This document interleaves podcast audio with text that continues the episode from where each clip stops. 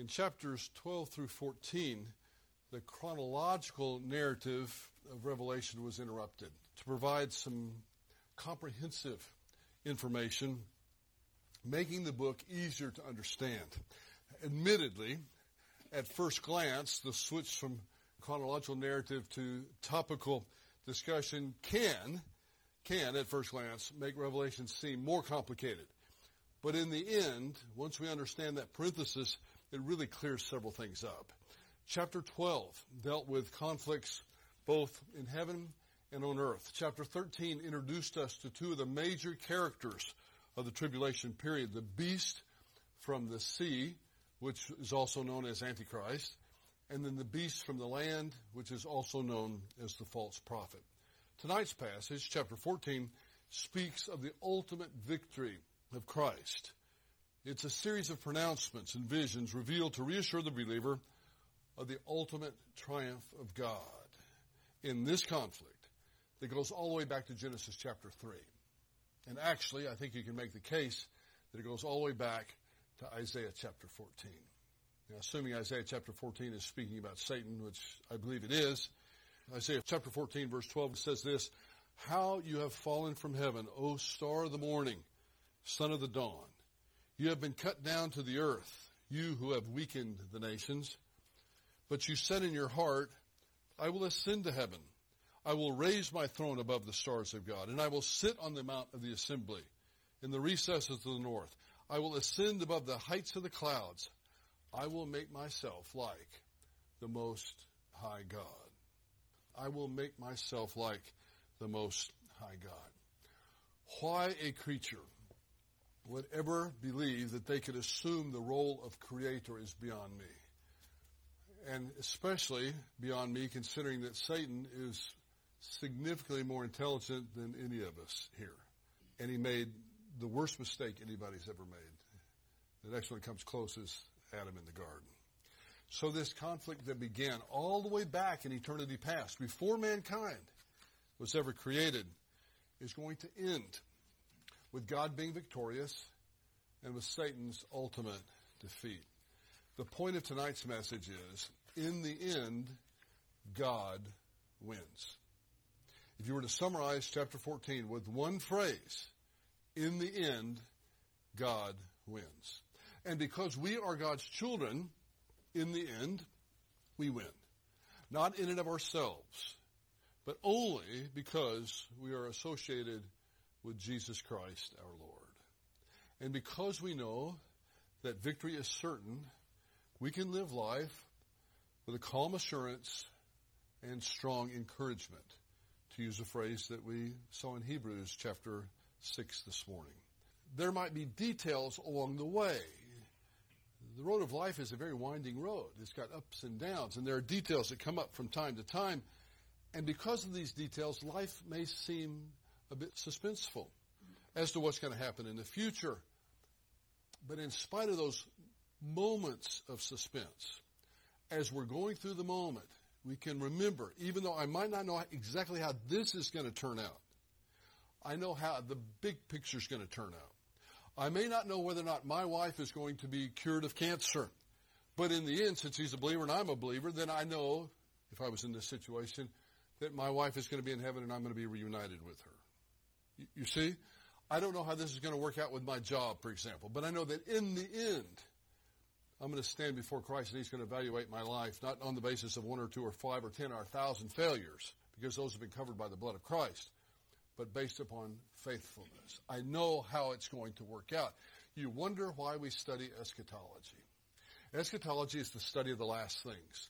And when we consider eschatology, we often think of the, the fantastic last things, like the last three and a half years of the tribulation that we're studying right now, or the millennial reign of Christ, or the second coming of Christ, or the rapture of the church.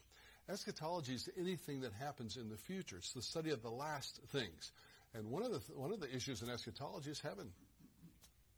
Spending eternity in, in heaven with God in a place of no more pain.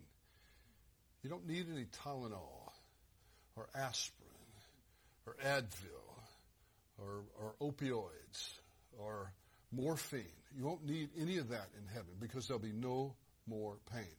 Pain is a warning signal to your body that something's going wrong. And the reason you won't have any more pain is because there'd be nothing else going wrong. Nothing could go wrong in your resurrection body. You know, that's a part of eschatology. So eschatology is much more than just the study of the rapture of the church or the tribulation. No more pain, no more sorrow. All of us have sorrow. Most of us have sorrow every day, at least some portion of every day, if we're paying attention. If we really love people, then you're going to have sorrow from time to time. No more pain, no more tears. Revelation is going to tell us later on that God is going to wipe every last tear away from our eyes. It's perfectly normal to weep at certain things. If they are tears of self-pity, then that's not a spiritual thing. But Jesus wept at the tomb of a man that he loved. Think about this, knowing that in a few moments he was going to resurrect him or resuscitate him. Knowing, because he saw the pain of death. No more pain, no more tears, no more death. Contemplating eternity is an amazing thing, isn't it? You never run out of time. I wonder, will I get any time with Jesus in heaven? Well, yeah, because you're going to be there forever. Think about it for a minute. I want to meet a few characters. I want to meet David in heaven, and I just I just love to sit and talk to him for a little while. yeah, you're gonna have plenty of opportunity because you're gonna be there forever. And I love what C.S. Lewis said. I don't know if he's right. It's poetic, but the way he ends the Chronicles of Narnia is that every day will be better than the last. Now, how does that work? I don't know, but I believe it. And I can't wait. In one sense, I can't wait to find out just how it lasts. So, in the end, we win. That's eschatology. Since we know how it's going to turn out, it takes the suspense out of it. There was a, a man named Zig Ziglar. Anybody heard that name before? Zig was a great motivational speaker. He was a he was Christian. He used to teach a Sunday school class at First Baptist up in Dallas. And Zig gave one of the best illustrations of this I've ever seen in my life. He said this was back uh, when the Dallas Cowboys were going to the Super Bowl relatively regularly, so that was a couple decades ago, I think. But he said their church had service that night, and then they all were going to get together afterwards and watch the game on a tape delay. And they didn't want anybody to call them, nobody to tell them what was going on, because they wanted to watch it as if it was going on. Well, Zig said somebody had the radio, he had the radio on in the car, I guess, and he heard the final score as he left. And so he was so disappointed. And it was one of those ones where I think the Cowboys won, they beat Buffalo 52 to something. Remember that one where just, they just wiped them out. So all the way over to the friend's house, Zig is just kind of upset because it spoiled the suspense for him. And then he watched the game with everybody else, didn't tell him what the final score was, and he saw everybody get high and low and, and high and low again, and by halftime it was getting to be pretty much over. But they were really upset with certain calls that the referees made. No, that wasn't pass interference. That wasn't offsides. You know, that's not fair that they called that, and people are yelling at the TV like some people do. I do, you know. What are you talking about? One time I broke a chair over a tree over a football game. It was Cindy's favorite chair, but that's we'll just that's an aside. So I get I get a little upset too. But the point being, six I'm sitting there realizing, even though it doesn't look good right now, I know they're going to win. And guess what? I know they're going to win by a lot. So he had a little different attitude. He enjoyed the game. And he enjoyed some of the suspense too. How's, how are they going to work out? They're going to get a first down here. Is this one of the times they're going to have to punt? He didn't know those specifics, but he knew when it was all over that Dallas would be celebrating another Super Bowl victory. So he watched the game with a calm assurance and a strong encouragement. God wants you to watch this game and I know to say it's a game, I don't want to insult anybody by saying that because I know these pains in this life are real. The diseases we face are real. The economic challenges are real. The interpersonal relationship issues are real. But we win because God wins. And that's what eschatology ultimately teaches us.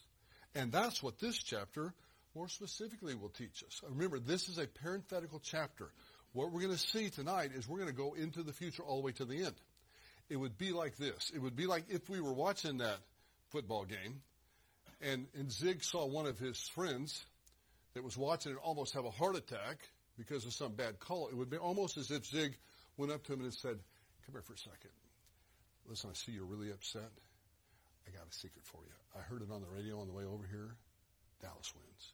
So just chill. Just relax. Enjoy the game. But just chill. Your team's going to win. And I don't mean to, to minimize this in any way, please, by doing a, a sports analogy. It's much bigger than that. But if God's on our side and He wins, then guess what? We win. Details aside, you will win. Now, people talk about the victorious life, and sometimes the way those things go. I'm not talking about that because sometimes there's too much baggage attached with some of that terminology. I'm talking about a life of victory because you are, if you trusted Jesus Christ, you win. So, guess what? Relax. Because it's going to work out okay. Even if a particular detail may not. And again, I'm not telling you not to take the details seriously. Sometimes action needs to be taken. Uh, take the action. But just know you're going to heaven.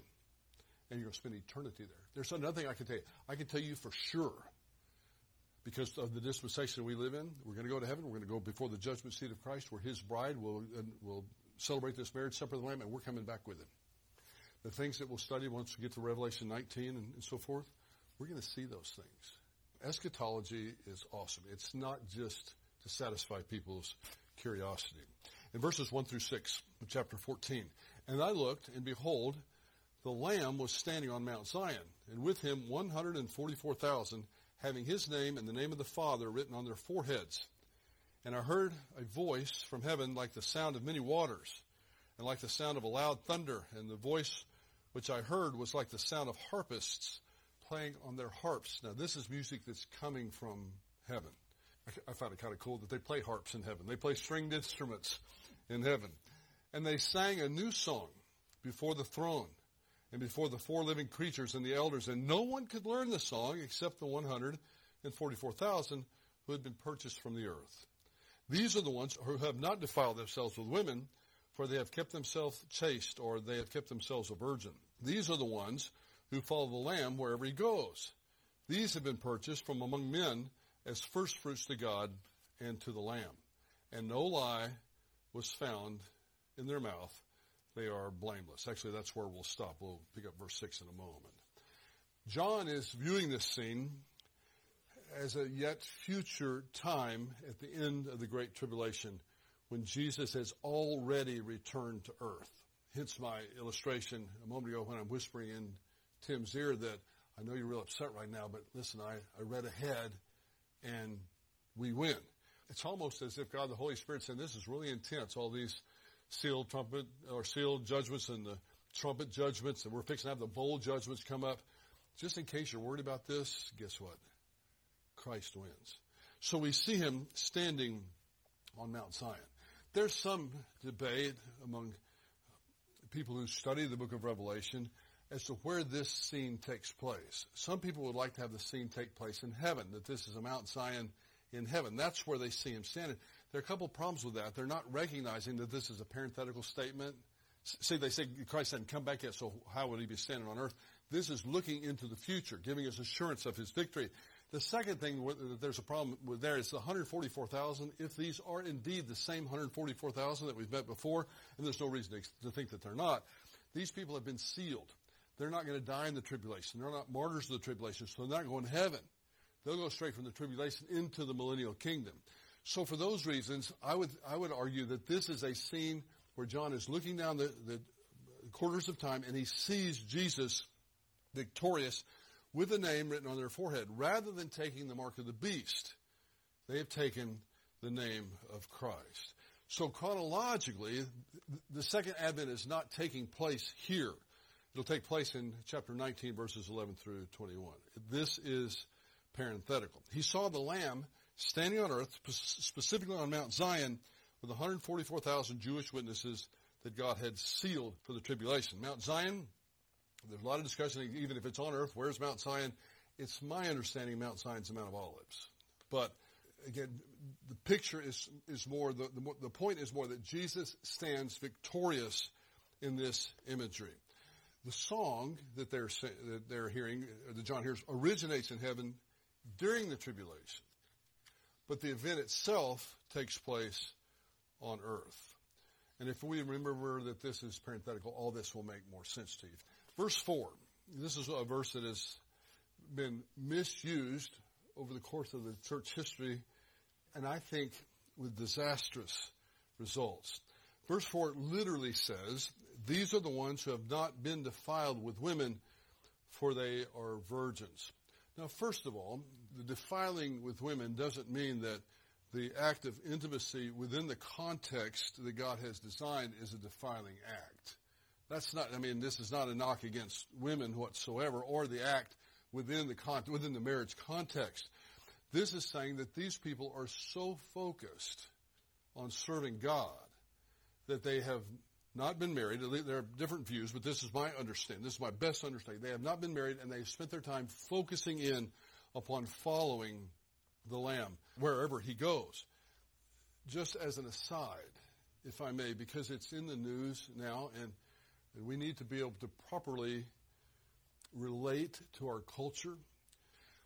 The practice of Rome in requiring their priest to follow this passage as an example, uh, Revelation 14:4 and a couple others, unfortunately is brutally ripping the passage from its context and has been proven to be applicationally problematic, to put it mildly.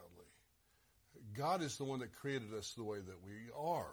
There's no passage of Scripture, and I know about the passage where Paul says, I prefer you just stay single, but Paul was not, not issuing that as a mandate, and certainly not a mandate for pastors or for priests, and the other problem is there's no New Testament mandates for a specialized priesthood in this dispensation. We're all priests.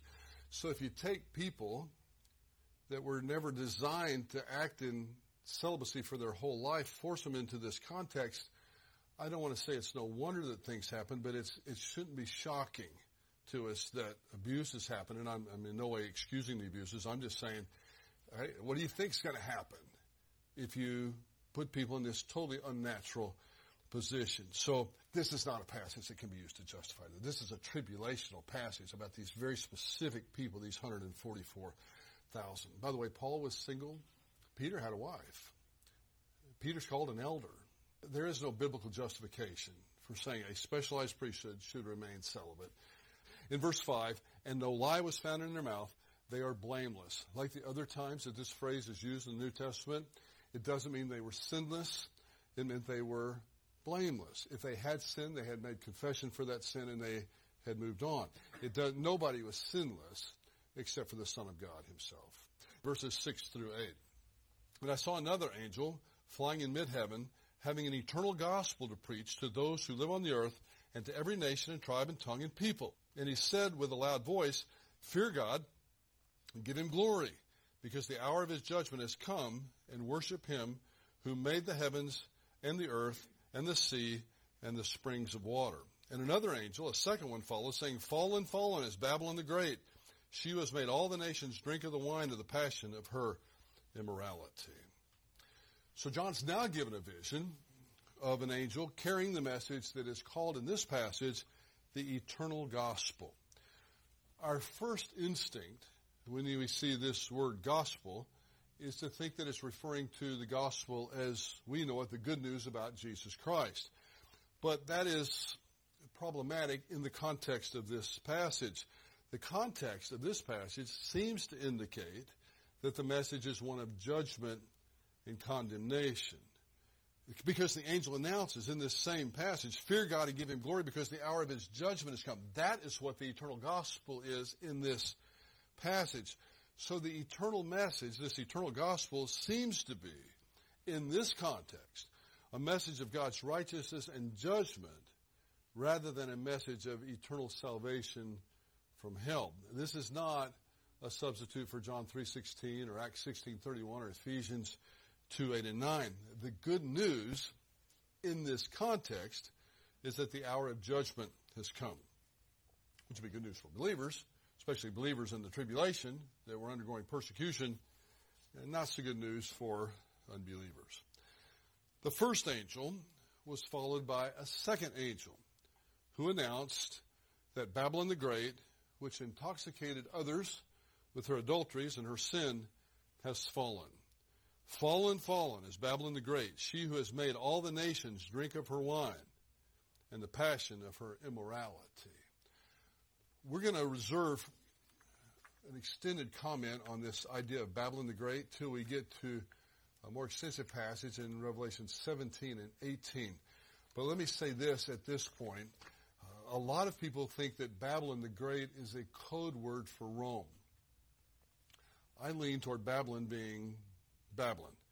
Now we'll talk about that when we get to chapters 17 and 18. I want to hold that discussion for that time if we could. But we see again that this enemy of the Lamb, Babylon the Great, who has led so many people astray, has fallen. Then verses 9 through 12. And another angel, a third one, followed them, saying with a loud voice, If anyone worships the beast and his image and receives a mark on his forehead or upon his hand, he will also drink the wine of the wrath of God, which is mixed in full strength in the cup of his anger and he will be tormented with fire and brimstone in the presence of the holy angels and in the presence of the Lamb. And the smoke of their torment goes up forever and ever, and they have no rest day and night for those who worship the beast and his image, and whoever receives the mark of his name. Here is the perseverance of the saints who keep the commandments of God and their faith in Jesus. Before we speak one word about this paragraph, let me make something extremely clear. Salvation, no matter what the dispensation, no matter what the era, whether it's the, the period of Adam and Eve, all the way through the tribulational period, salvation from the eternal penalty of sin is always by grace, through faith, faith alone, in Christ alone. If we go back to the Old Testament period, they might not have known the name of Jesus. They wouldn't have known the name of Jesus. But faith in Yahweh. They placed their faith in Yahweh to forgive them their sins and to grant them eternal life. It was always and always will be by grace through faith alone in Christ alone, regardless of the dispensation. That fact is not in dispute here. But in the tribulation, it's apparent that there is a line that one can cross, similar to the line we talked about in Hebrews chapter 4, chapter 6, verses 4 through 6, although these are unbelievers that are crossing this line, not believers like in Hebrews 6. But there's a, a line that one can cross with respect to choosing for or against God in the tribulation. And that line is crossed by one's choice in whether or not to take the mark of the beast. Now don't be confused about this. In this dispensation, and everyone before this that I know of, you have an opportunity to trust Christ all the way up until your final breath. Oh, God only knows exactly what the opportunities are. Now, some may be like Pharaoh. Pharaoh had multitude of opportunities. And as every opportunity came, and the more he said no, the more his heart was hardened. And then finally, the text tells us that God hardened his heart by giving him more opportunities. So there can be a line that one crosses today, but I couldn't tell you what it is. Only God would know what that line is. But in the, in the future, in the tribulation, everybody's going to know what the line is. If you come across that crossroads and you take the mark of the beast, it doesn't mean you were saved and lost your salvation. It means you made a choice against God at that particular time that will have eternal ramifications. You won't be able to say, whoa, whoa, whoa, whoa, whoa, whoa, I changed my mind. Now that I see Jesus coming, I want to erase this mark of the beast. I want to put the mark of God on my forehead.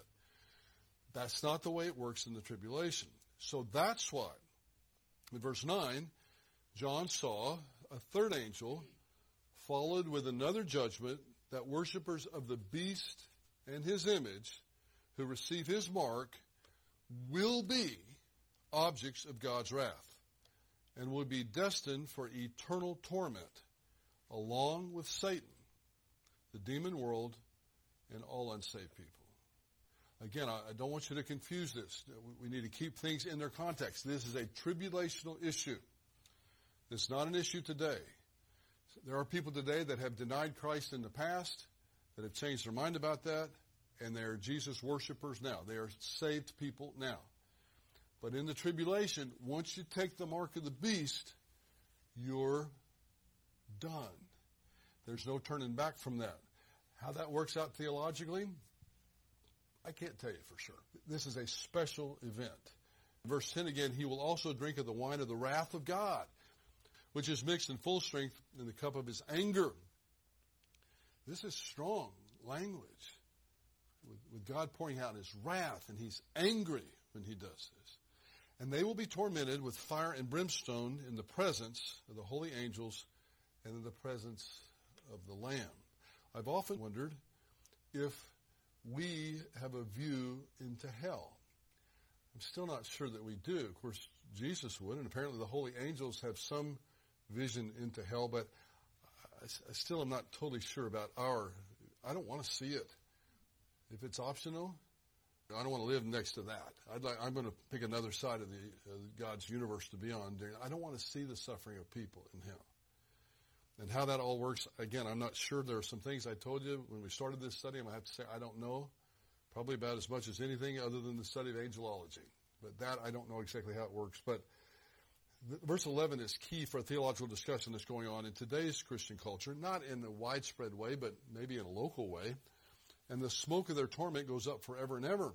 They have no rest day and night, those who worship the beast in his image, and whoever receives the mark of his name recently, even locally, there's been some discussion, and that discussion has even occurred within people that uh, don't go to our church anymore, but used to that I still have contact with, that they've gone to some of these lectures and whatnot, about the fact that hell is not forever. There are a few people that are teaching that out there today, and actually some very well-known people have written books in response to it. Robert Lightner wrote a book in response to it. I think it's going to be published posthumously. The point is, I wish that were so, but it's not a biblical concept. This passage tells us that their torment goes on forever and ever. Again, I know, I know people that have died, to the best of my knowledge, without Christ. And they are awaiting the eternal lake of fire. And that grieves me so badly. It, it grieves me enough that it motivates me to make sure that nobody I know is without at least a hearing of the gospel of Jesus Christ so that they can make their mind up. One of the people, since my mom's with the Lord now, I, will say who one of the people was. One of the people was my mom's mom, my grandmother. I remember when I was my grandson's age. I was eight years old. Lived in Dallas, Texas. I guess that put me in about the third grade. And I remember just being so troubled at eight years old, so troubled that my grandmother was not a believer in the Lord Jesus. So I got up it was probably only about nine o'clock at night, but we went to bed at eight. so, so mom and dad could have a little time to themselves before they had to go to bed. And I got up and I found my mom and I was in tears. And I said, Mom, uh, we have to call Momo. Well, you remember it's very expensive to call long distance back in the early 60s. Remember, some of you remember that. And uh, so she said, why don't you write her a letter? And so we sat down and I wrote Momo the gospel out as I understood it. I only had been a believer for a year myself at that point, but I was so troubled that she would reject Christ. As far as I know, she had not ever trusted Christ. And that grieves me terribly to know that she'll be also an object of the wrath of God. She heard the gospel. Rather than trying to change the theology, giving some biblical evidence, of perhaps what would happen is a person would go to hell and after they had paid enough of a penalty, then they would just cease to exist. It's called annihilationism. It's a little bit of a tongue twister, but I would just prefer to say they just have no more existence. Heaven's forever, and even though we don't like talking about it, because it's a very painful subject, especially when we know people that are most likely there or they don't change or are going to be there, we can't change the theology just to make us feel better and or to make them feel better. Do you think it's do you think it's any motivation to them at all to say, well, you're going to hell, but you'll only be there for a few million years, and then you're going to cease to exist? No, tell them the truth. Tell them it's going to go on forever, but you don't have to go there. It's up to you right now. You don't have to go. If you go, it's your choice. Jesus did everything he needed to do to make salvation possible for you. And then I've had people when I've told them that, said, well, you don't know what I've done. I said, I don't care what you've done. I really don't care what you've done. I care what Jesus did, and he paid a penalty. That penalty that he paid, we'll talk about over the next two weeks in our Sunday morning lessons. Those that have been with us on Wednesday night are going to see a little bit of a repeat of that material, but I hope that you'll agree that material is worth considering more than once.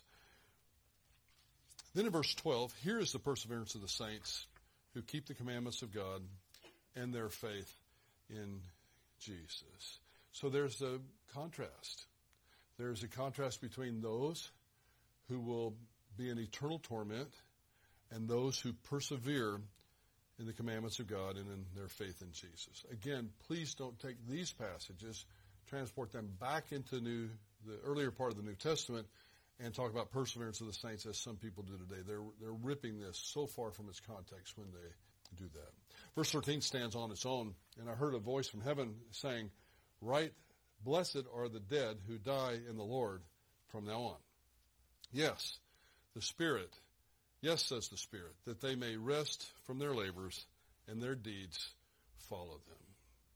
It's true that all believers will rest upon their death from persecutions in life. All believers of all time. But this is a promise specifically to tribulational believers. John Walvoord wrote this. He said the passage, this passage is often quoted in regard to God's general blessings on all Christians. But the context indicates that the blessing is especially for those who die in the great tribulation, the last three and a half years of the tribulation. For them it is a blessed release from persecution, torture, and trial, and a deliverance into the glorious presence of the Lord. The way that it would have been described if, if my friend Elliott Johnson was here, he would have used two terms, and this might be helpful for you. When we talk about hermeneutics, or the, the science of interpretation of the scriptures. Our goal is to determine the author's intended meaning as it is expressed in the text. That seems pretty simple. That's the same thing Supreme Court justices should do. To determine the author's intended meaning as it is expressed in the text. So that's, that's what we're shooting for. As we're doing that, we may come across a passage like this, which again says, Right, blessed are the dead who die in the Lord from now on. Yes, says the Spirit, that they may rest from their labors and their deeds follow them. Now, we could say, does that have anything to do with the believer of other dispensations? Well, in a way, it does. Elliott would have called that significance. What he meant by that was if you, if you looked at a big, broad circle, could that, and he, he, would, he would kick me a little bit for this, but I'm going to tweak it, could that be understood in some way to apply to the believer, say, of the church age? Well, you could say in principle, yes, because the same kind of things happen.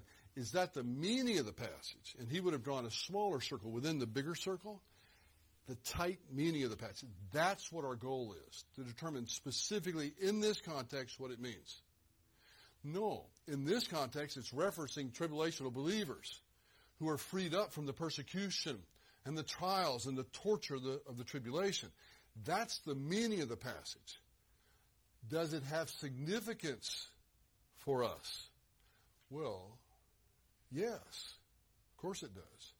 We, I, I do it at, at funerals as well. I don't use this particular passage, but oftentimes I'll tell grieving believers in the Lord Jesus about their departed loved one. And I'll say there's there no more sorrow, no more pain, no more tears, no more death. Well, actually, that's a passage that comes a little bit later in the text.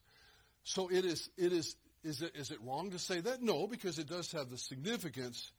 Is it the tight meaning? No, no, that's not the tight meaning. But at that point, I don't feel inclined to discuss meaning and significance with people at a, at a funeral service.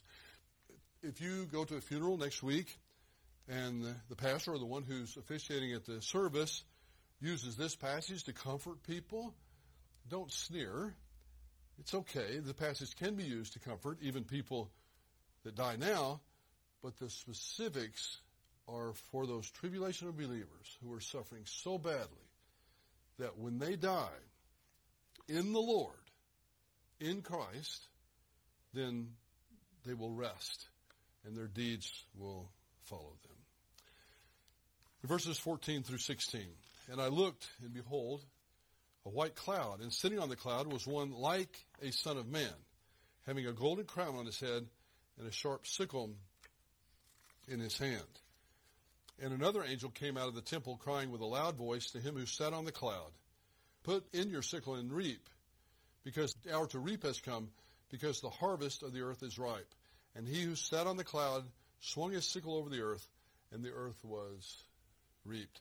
There are several different characters going on here. We have to follow them or we're going to get a wrong idea. First, verse 14. Some people think that the, the one that like a son of man in verse 14 is one of the angels, but it's more likely not one of the angels. This is more likely the lamb. The term son of man was the favorite title that Jesus used of himself. In fact, in Matthew's gospel, the, the title is used by Matthew of Jesus, either quoting Jesus or himself 25 times in the, in the gospel of Matthew. This person on the cloud is most likely the Lamb himself. Then we get to verse 15. Another angel came out of the temple, crying with a loud voice to him who sat on the cloud, Put your sickle and reap, because the hour to reap has come, because the harvest of the earth is ripe. And he who sat on the cloud swung his sickle over the earth, and the earth was reaped. The sickle in the lamb's hand, or if I can, the one that's like the, like a son of man, we get that all the way back from Daniel, uh, suggests judgment, of course. And when there's judgment, we're going to see in just a minute, we're not talking about a little bit of judgment. We're talking about a lot of bit, as my daughter used to say, a lot of bit of judgment. And we'll see that now as the passage concludes in verse 17. Another angel came out of the temple which is in heaven and also had a sharp sickle. And another angel, the one who has power over fire, came out of the altar and he called with a loud voice to him who had the sharp sickle, Put in your sharp sickle and gather the clusters from the vine of the earth because her grapes are ripe. And the angel swung his sickle to the earth and he gathered the clusters from the vine of the earth and threw them into the great winepress of the wrath of God. And watch this in verse 20.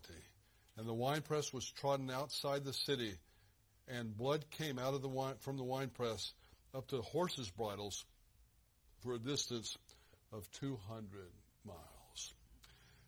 This is very possibly, I'm going to say probably, a reference to a battle that's going to occur after this time. Again, we're, we're looking down into time. This is most likely a reference to what happens after the Battle of Armageddon. The slaughter is massive. Now, one way to understand this is blood flowed out of this press, rising as high as the horses' bridles for 200 miles. Now, a horse's bridle, I looked this up, I'm no cowboy, but a horse's bridle is about four feet high. There are only 9 to 12 pints of blood in the average human being. It's somewhat, and by the way, this, this may be, there's a lot, a lot, of different views on this. Some people think this has happened up in the valley of Jezreel. Some people think this, this circles the city of Jerusalem, but whatever, it's a, it is figurative language. Revelation is so challenging to know what we take literally, what we take figuratively, but there's not enough blood to make it four feet high for 200 miles. I tried to do the math on that. Some of you who are accountants or engineers could probably do it really, really quickly. My point is, we need to understand this. It's not necessarily literal, but about hyperbole for a massive slaughter. At the Battle of Armageddon, if that is indeed what is being alluded to here in preview form, it'll be a massive slaughter. Now, one other way to understand it, rather than it being uh, four feet of literal blood. It could be understood, and uh, Mark Hitchcock understood it as that, that the blood was so massive that it splattered up four feet onto the horse's, near the horse's bridle. Either way, it's a graphic picture of slaughter at the end of the tribulation. I pity the world that looks only at the first advent of Christ and takes Jesus less than seriously. And they use his name as a curse word and as the, the butt of certain jokes and have no regard for him at all. Because a baby lying in a manger outside of Bethlehem, probably in, the wintertime of 5 to 4 BC, is not really threatening to anybody, is he? But that same baby who grew up and was crucified and seemed so powerless to stop anything. But, but remember, he wasn't.